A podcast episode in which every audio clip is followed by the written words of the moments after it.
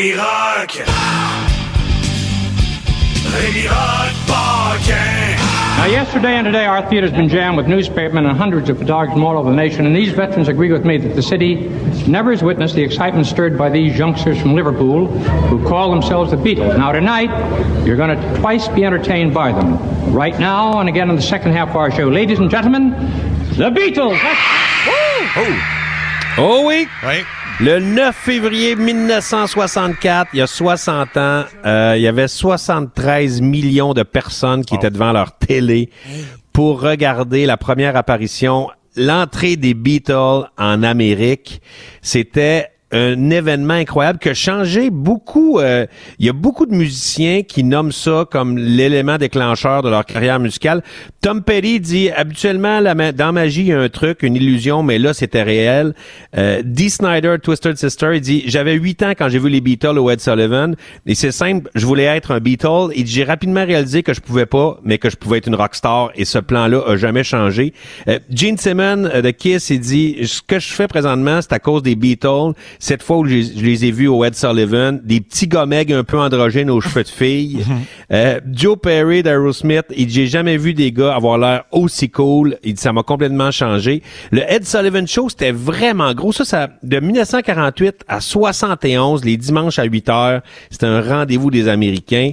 Euh, D'ailleurs, euh, Seb, tu l'as dit tantôt, c'est Ed Sullivan qui avait introduit Elvis aux Américains.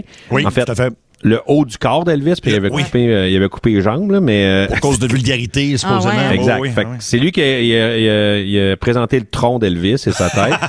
Euh, et il y avait un petit côté avant-gardiste. Juste avant, la semaine avant les Beatles, c'était Sammy Davis Jr. et Ella Fitzgerald, deux blacks à Télé Nationale à 8 heures le soir en 1964. C'était quand même... euh, Audacieux. c'était- audacieux, mais c'était c'était quelqu'un de- de- d'assez hot, là, Ed Sullivan. Euh, en octobre euh, 63, le beau Ed est allé en Angleterre avec sa femme et là, il arrive à l'aéroport puis c'est la folie. Il y a 15 000 jeunes, ils sont ces toits des bâtisses. Il dit, qu'est-ce qui se passe ici? Et là, il y a quelqu'un qui dit, The Beatles are coming back from a Swedish tour. Et là, il fait, Who the hell are the Beatles? Et c'est là qu'il euh, qu'il rencontre les Beatles pour la première, qui en fait, qui apprend que ça existe. Et là, il revient aux États-Unis, fait, là, il faut les faire venir. Ils réussissent à euh, dealer euh, trois apparitions à son show pour 10 000 piastres, qui vaut à peu près 100 000 piastres aujourd'hui. Fait que, euh, ils viennent, ils font deux shows, euh, deux prestations live en une semaine, à une semaine d'intervalle, puis en pre-tape une, c'est la première qui est pre-tapée, qui va être diffusée en troisième lieu.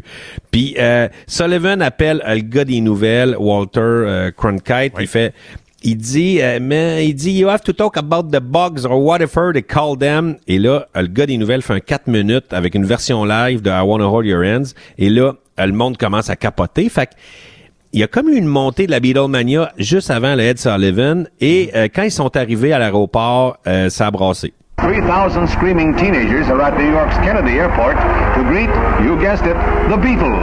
Il y était 3000 kids à l'aéroport, les adolescentes qui capotaient. Et là, tu te dis, ben, il- pourquoi tout le monde? Parce que quand ils se promenaient en semaine d'une place à l'autre, il y avait des adolescentes qui criaient partout. C'est parce que euh, Capitol Records avait tout rendu ça public, leur feuille de route. Fait qu'il y avait comme des, des, des fans partout. Ah ouais. Euh, la, la place où ils ont enregistré le Ed Sullivan Tour, c'est, euh, c'était Ed Sullivan Show, c'était 700 places. Ils ont eu 5 000, euh, 50 000 demandes Hey. de billets.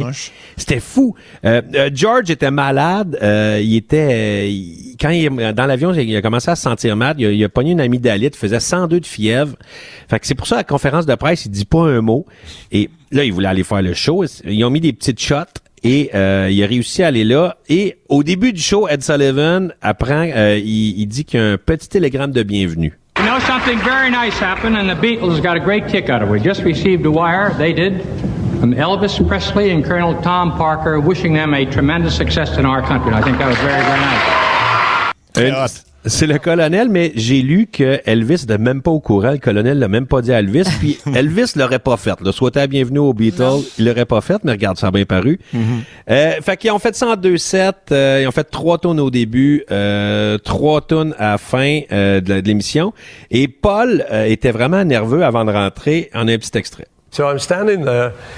"Ah, Come on, get it together. It's okay. And the floor manager, the guy on the curtain, came up to me and said, Are you nervous? I said, No. He said, You should be. There's 73 million people watching. Disons que ça, ça- le tech l'a pas aidé ben ben là. Il a dit, euh, tu, il dit, es-tu nerveux? Ben, pas tant que ça, mais il dit, tu devrais l'être. Il y a 73 millions de personnes qui t'écoutent, là. Et euh, au début, tu vois, quand ça commence, là, les Beatles ils ont une, vraiment une drôle de farce, là, quand les 700 filles se mettent à hurler. Là, fait, tabarouette, OK, ça marche. Parce qu'il était pas sûr que c'était pour marcher. Euh, et il était pas tout seul dans cette soirée-là, dans, dans ce show-là. Il y avait aussi une gang de la comédie musicale de Oliver, le petit gars, le petit, le petit voleur, le petit parfum, là. On a un petit extrait. I'd do anything for you, dear. Anything for you. Disons que ça, ça, Ça clash un peu, là. ça clash. Ça a pas marché autant que les Beatles.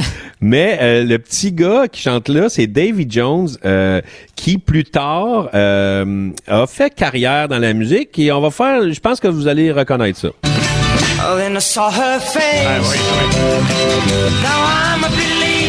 Et oui, il était dans les Monkeys après, le petit gars. Euh, fait que finalement, ça a bien été son affaire. Il a pu se reprendre.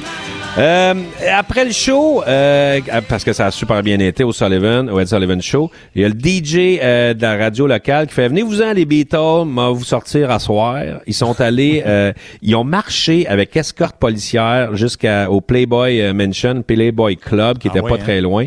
Fait que euh, il paraît qu'ils ont, ils ont, ils ont veillé là jusqu'à 4 heures du matin. Euh, ça a été un solide party pendant une semaine. Ça a été, euh, ça a été la folie. Et il y avait quelque chose aussi, tu sais, pourquoi ça a autant marché? Ça faisait pas longtemps que euh, Kennedy était, avait été assassiné. Fait que les, les Américains étaient vraiment tristes. Et là, il y avait quelque chose de vraiment le fun qui arrivait. Euh, fait que ça a été ça a été quelque chose de gros qui a marqué beaucoup. Fait qu'on va écouter euh, une tune du Ed Sullivan Show, un extrait, euh, en fait pas un extrait, la tune euh, live complètement. Alex, c'est parti.